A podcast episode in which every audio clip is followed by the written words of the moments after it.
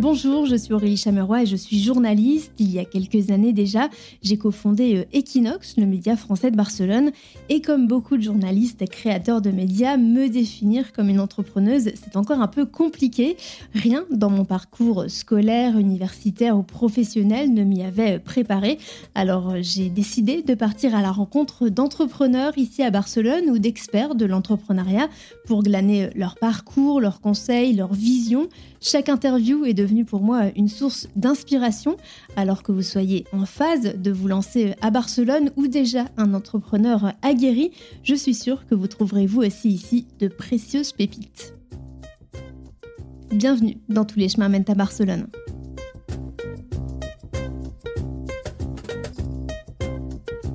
Déménager à Barcelone tout en continuant de diriger le marché français, c'est le chemin qu'a choisi Jean de Margerie, directeur France de Virtuo, loueur de voitures innovants.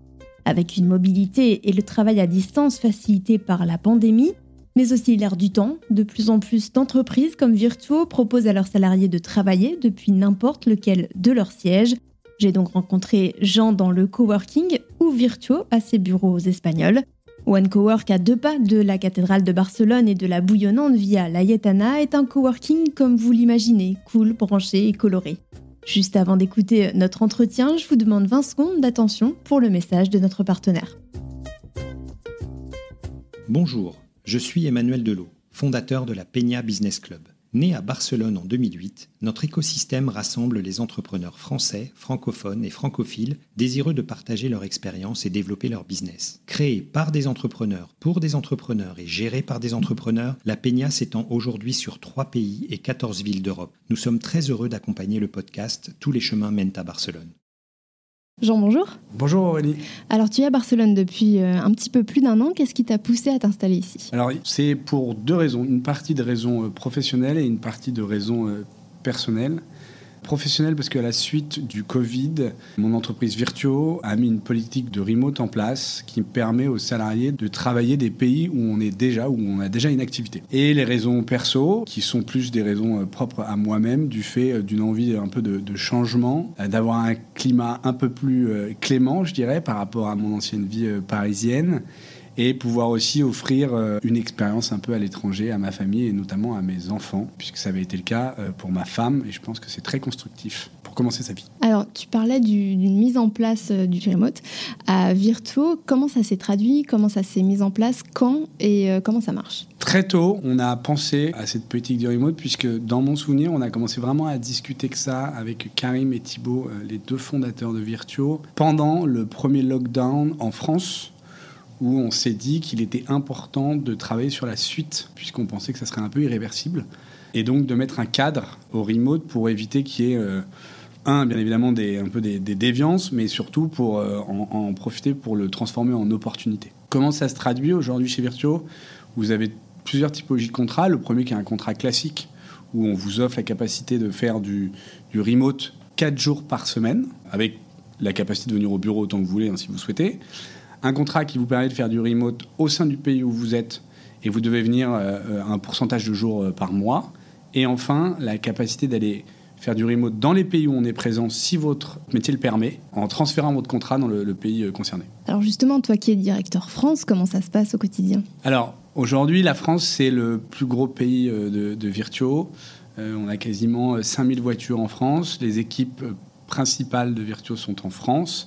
Et mes équipes que je gère, qui sont principalement les équipes opérationnelles de Virtuo, sont en France et déjà très bien structurées. Donc aujourd'hui, moi, j'ai une quarantaine de personnes sous moi qui sont divisées en, deux parties avec lesquelles j'ai deux direct reports. J'ai une organisation hebdomadaire avec eux de one-to-one, si je peux dire. Et après, bien évidemment, j'ai quelques allers-retours prévus en France pour des questions bien évidemment de business et aussi des questions de management. Je voulais revenir un petit peu sur les outils au quotidien. Qu'est-ce que tu utilises pour garder le lien avec tes équipes? Alors, on a toutes les méthodes que je dirais euh, asynchrones, que, que sont les, les, messageries type Slack, les messageries euh, bien évidemment d'entreprise, même les mails de manière plus officielle. Et ensuite, bien évidemment, on a toute la partie visioconférence qu'on utilise beaucoup chez Virtuo, du fait qu'on ait mis en place toute cette politique de remote. Euh, et c'est comme ça que, très clairement, en day-to-day, j'exécute euh, la relation avec la France. Mais il y a besoin de se voir pour réussir le management, c'est ce que tu Bien évidemment, on a besoin de se voir, et c'est pour ça qu'aujourd'hui, j'ai une moyenne de retour en France, on va dire, toutes les trois semaines, où j'essaye de, de le mettre dans l'agenda de tout le monde pour que ça soit prévu, pour qu'on puisse prévoir les meetings en amont, bien évidemment, et avoir la meilleure des organisations. Mais oui, je pense que c'est ultra nécessaire de pouvoir se voir toutes les trois semaines, faire une réunion ensemble, en physique, euh, s'encourager. Euh. Tu, sens qu'il y aurait un manque sinon, euh, que ce serait plus difficile à manager peut-être? Non, je pense pas qu'il y ait un manque. Je pense que si ça dépend de la maturité des organisations et de la maturité des gens que tu peux manager. Moi, j'ai la chance de manager en direct des personnes qui ont quand même un peu d'expérience professionnelle et donc qui ont un, un, certain ownership sur leur partie. Donc, c'est assez simple de le faire à la fois de manière asynchrone via euh, des messageries, encore plus simple de le faire vers visio avec des points qui sont euh, calés de manière hebdomadaire et qu'on respecte vachement, en ayant aussi des slots disponibles pour des sujets un peu brûlants qu'il faut, régler, faut régler rapidement. Et enfin, bien évidemment, avec la partie, effectivement, venir en France toutes les trois semaines, où là, euh, on reprend un peu toute la structure qu'on a de manière remote pour la remettre en physique et échanger de manière plus agréable en étant les uns avec les autres et bien évidemment avoir des parties un petit peu loisirs avec l'ensemble de l'équipe pour, mm. partager, euh, pour partager des moments ensemble. C'est quelque chose que tu avais mis en place dès le début ou qui s'est un petit peu imposé? Non, je pense que c'est important de le mettre en place dès le début parce que je pense que c'est la, clé pour que ça fonctionne. Je pense que bien évidemment le Covid a changé euh, certaines choses dans, dans, un, dans la, dans la, mentalité de fonctionner des gens, mais euh, il ne faut pas perdre de vue que c'est c'est indispensable de se voir à des moments en tout cas. Tu m'expliquais euh, quand je suis arrivée, donc ici on est dans le coworking, vous êtes euh, juste en face de la cathédrale, en plein centre-ville, magnifique. Euh, tu m'expliquais aussi que le fait justement d'être avec le directeur Espagne, ici à Barcelone, ça présentait aussi des avantages. Ah bah ça présente plein d'avantages. déjà, il y a les avantages perso, c'est-à-dire qu'il peut m'accompagner dans la découverte de la vie ou même dans la découverte de l'Espagne. Pratique. Ce qui est quand même pas désagréable. Et après, bien évidemment, sur les avantages pro, on, on partage pas mal de choses, parce que nos pays euh, sont, sont, bien différents déjà en termes de maturité. La France, comme je le disais, étant le plus gros pays, on a connu pas mal de choses et donc on a pas mal de choses à partager de manière un peu historique, si je puis dire, sur comment l'évolution, comment gérer sa croissance. Et après, on a des pays qui sont assez différents en termes de saisonnalité. En Espagne, euh, qui a été ouvert en 2019, euh, je crois, ça fonctionne très bien, mais de manière assez saisonnière, où on a une différenciation de la clientèle. Il y a beaucoup de, de travelers durant l'été et beaucoup de local durant, entre guillemets, les périodes un peu plus creuses. Ce qui est moins le cas avec la France, qui est plutôt un, où on a les deux, bien évidemment, mais où la part du local est bien plus grosse. Est-ce que le marché de la location est aussi mûr ici qu'en France? Est-ce qu'il y a des différences à ce niveau-là aussi? Ah bah, L'Espagne est une référence, euh, je pense, en termes de location de voitures, et notamment en termes de location de voitures euh, durant les, hautes saisons que sont, euh, que sont l'été, par exemple. Ok, donc le marché était mûr quand vous êtes arrivé. en plus, vous aviez l'expérience euh, de la France. Euh. Ok, je voulais revenir aussi sur ton installation. Comment ça s'est passé? Comment tu as réussi à t'intégrer, donc au-delà de tes collègues qui t'ont fait visiter la ville? Euh, Comment tu as vécu cette arrivée? Bah, Déjà, je suis arrivé avec toute ma famille, donc il y avait un petit peu de logistique à gérer. On l'a géré, on va dire, en, en, plusieurs étapes. À partir du moment où on avait pris la décision de déménager à Barcelone, la plus grosse des priorités, ça a été de trouver un peu l'environnement pour les enfants, notamment euh, les écoles. Quel âge ils ont? ils ont, euh, alors Bianca a 4 ans et Baptiste a 2 ans. Oui, petit. Euh, donc ils sont petits. Et en plus, on est arrivé un peu à une année charnière pour Bianca parce que c'était son entrée en maternelle. Donc on a eu pas mal de, discussions et on a décidé de les mettre, enfin de mettre Bianca dans un premier temps au lycée français. D'accord. et Baptiste en revanche dans une crèche 100% catalane. Et donc on a voilà, on a voulu gérer ça en, premier, donc les inscriptions, parce que on a pris la décision, si je me souviens bien, on a pris la décision de déménager en mai, donc en termes de timing, il fallait pas trop traîner, notamment pour les écoles, parce que les mmh. inscriptions se font à, ce moment-là. Et, euh, c'est des, écoles qui se remplissent euh, assez vite. Donc on a géré cette première partie, et ensuite on a géré la partie, on va dire, logistique appartement, entre l'appartement de Paris et l'appartement de Barcelone, notamment trouver un, un, appartement. Et ça, on a, géré, on a géré en juillet avec ma femme, où on est venu plusieurs week-ends visiter pas mal de pas mal d'appartements jusqu'à en trouver un euh, début juillet et euh, engager, on va dire, le vrai, le vrai mouvement avec le déménagement qui s'est fait euh, fin juillet avec l'accueil globalement de, des meubles, une première partie de l'installation de l'appartement et un retour en France en août pour passer les vacances avec les enfants et une arrivée définitive à la rentrée des, des classes en début septembre. Qui s'est passé correctement Ouais, qui s'est passé. Non, mais globalement, ça s'est super bien passé. Bon, déjà d'avoir euh, le lycée français, ça nous a, nous a un peu aidé, hein, parce qu'on n'était pas non plus euh, totalement euh, perdus. Il y a eu pas mal effectivement de, de petits points logistiques à régler dans l'appartement. je dirais que les points les plus, les plus, c'est pas le, le, terme est pas compliqué, mais sur lesquels on aurait pu s'améliorer, c'est tout l'aspect un peu administratif, notamment tous les NIE à faire pour les enfants, euh, mm. les quatre saluts, euh, les voilà, les padrones. Alors au début, c'est un peu, euh, on a un peu l'impression que c'est très compliqué. Mais quelqu'un m'a résumé ça assez simplement en me disant, bah, c'est comme si en fait tu commençais ta vie en France, mais à 20 ans. Donc en fait, c'est très simple. C'est vrai. C'est exactement la même chose en Espagne, sauf que tu n'es pas en Espagne, tu nais en Espagne à 20 ans. Donc euh, voilà, tu, tu, dois tout refaire. Et puis une fois que c'est fait, c'est fait. Exactement. Et en vrai, il existe pas mal d'organismes qui accompagnent là-dessus. Et je dois avouer que l'équipe espagnole et Mauricio notamment m'a pas mal, m'a pas mal accompagné là-dessus. Je voulais revenir sur Virtuo, les objectifs, les, les, évolutions que vous voyez sur le marché. Donc tu peux peut-être me parler de la France et de l'Espagne. Comment ça se transforme aujourd'hui? Il y a beaucoup de mouvements autour de la mobilité, la mobilité propre, beaucoup de choses autour des grandes villes aussi. Quels sont, vous, vos, objectifs euh, du moment? Il y en a plusieurs. Le premier, vraiment, ça a été d'offrir, euh, avec la solution Virtuo, euh, d'offrir un, moyen d'accès et de location de voitures ultra simplifié et ultra facile d'accès. Aujourd'hui, pour utiliser une Virtuo, il, vous suffit juste de télécharger l'app, de télécharger vos pièces d'identité et votre permis de conduire, qui seront validés très rapidement, et ça vous donnera accès un panel de voitures et un panel de localisation qui vous permettra de voyager ou de prendre une voiture 7 jours sur 7, 24 heures sur 24. Il n'y a plus aucune barrière. Vous n'avez plus de comptoir, vous êtes totalement maître de vous-même avec votre téléphone. Donc l'idée, ça a été vraiment d'enlever toutes les parties un peu bloquantes de la location de voiture qu'on peut connaître, que sont euh, le comptoir, l'agent, euh, l'état des lieux de la voiture. On a voulu faire ça de manière totalement digitale. Donc, premier point, c'est rendre la voiture accessible.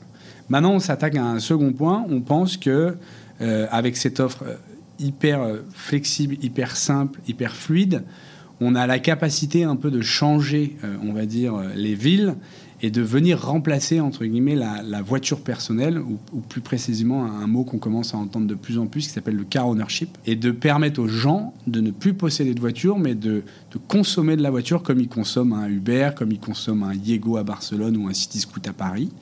Euh, et bah, pour sortir de la ville, ils vont utiliser une Virtuo et non plus leur voiture personnelle. Donc ça, c'est vraiment les, les, deux piliers. Après, en termes de développement, bien évidemment, bah, on, s'attaque aux villes euh, à forte densité que peuvent être Paris, Barcelone, Madrid. Et il va bien évidemment en avoir d'autres dans les, dans, les, dans les mois et les semaines qui viennent. Super, bah merci beaucoup euh, d'avoir répondu à mes questions, Jean. Alors, il y a une petite question rituelle ici, il y en a même deux.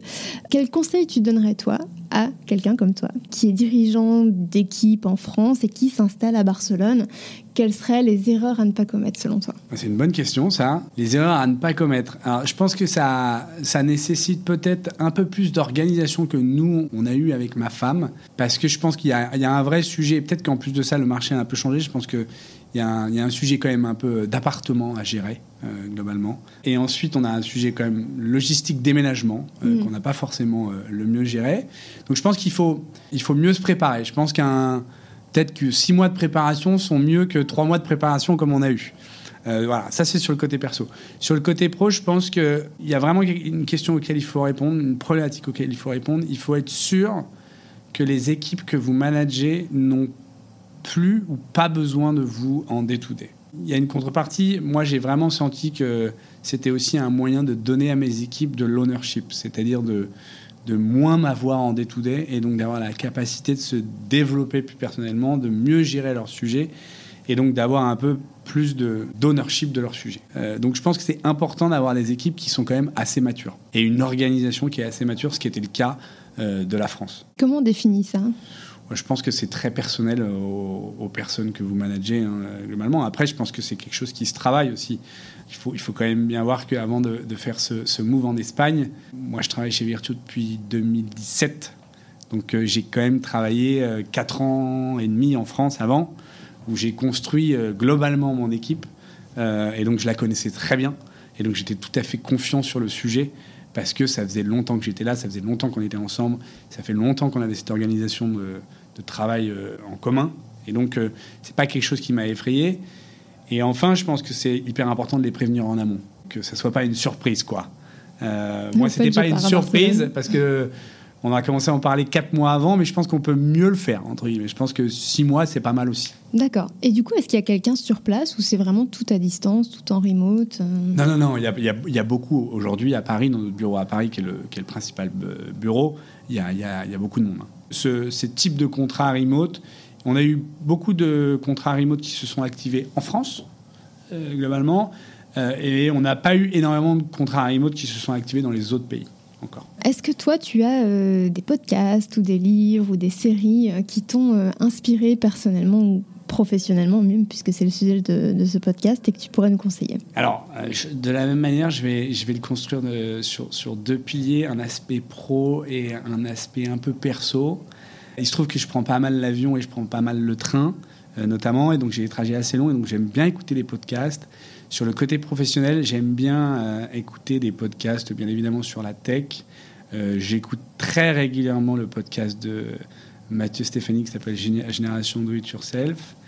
Euh, et j'écoute deux podcasts dans l'univers perso. Un qui est pas forcément très connu, mais qui est assez ancien, qui s'appelle Histoire de Daron, qui est un podcast de papa qui partagent un peu leurs histoires avec leurs enfants ou sur d'autres sujets de, de couple. Et je trouve ça assez intéressant d'avoir voilà, de, d'autres visions euh, que la mienne.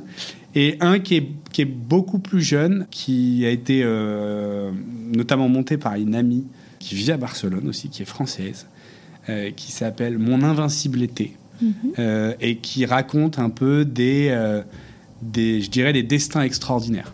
Voilà. Comment un événement de votre vie peut changer votre façon de voir les choses, ou votre futur, ou votre manière de vivre. Génial, bon, on aura écouté ça. Merci beaucoup, Jean. Merci à toi, Aurélie. Le cas de Jean n'est pas isolé, de nombreux Français viennent s'installer à Barcelone et continuent de travailler pour la France. La tendance peut-elle encore durer et s'intensifier? Le temps dira si ces travailleurs d'un nouveau genre entre expatriés et digital nomades ouvrent la voie de nouvelles façons de vivre. Retrouvez le profil LinkedIn de Jean de Margerie et tous les liens évoqués dans cette conversation sur la page dédiée à cet épisode sur equinoxmagazine.fr rubrique podcast. Et si vous aimez les chemins, n'hésitez pas à parler du podcast autour de vous.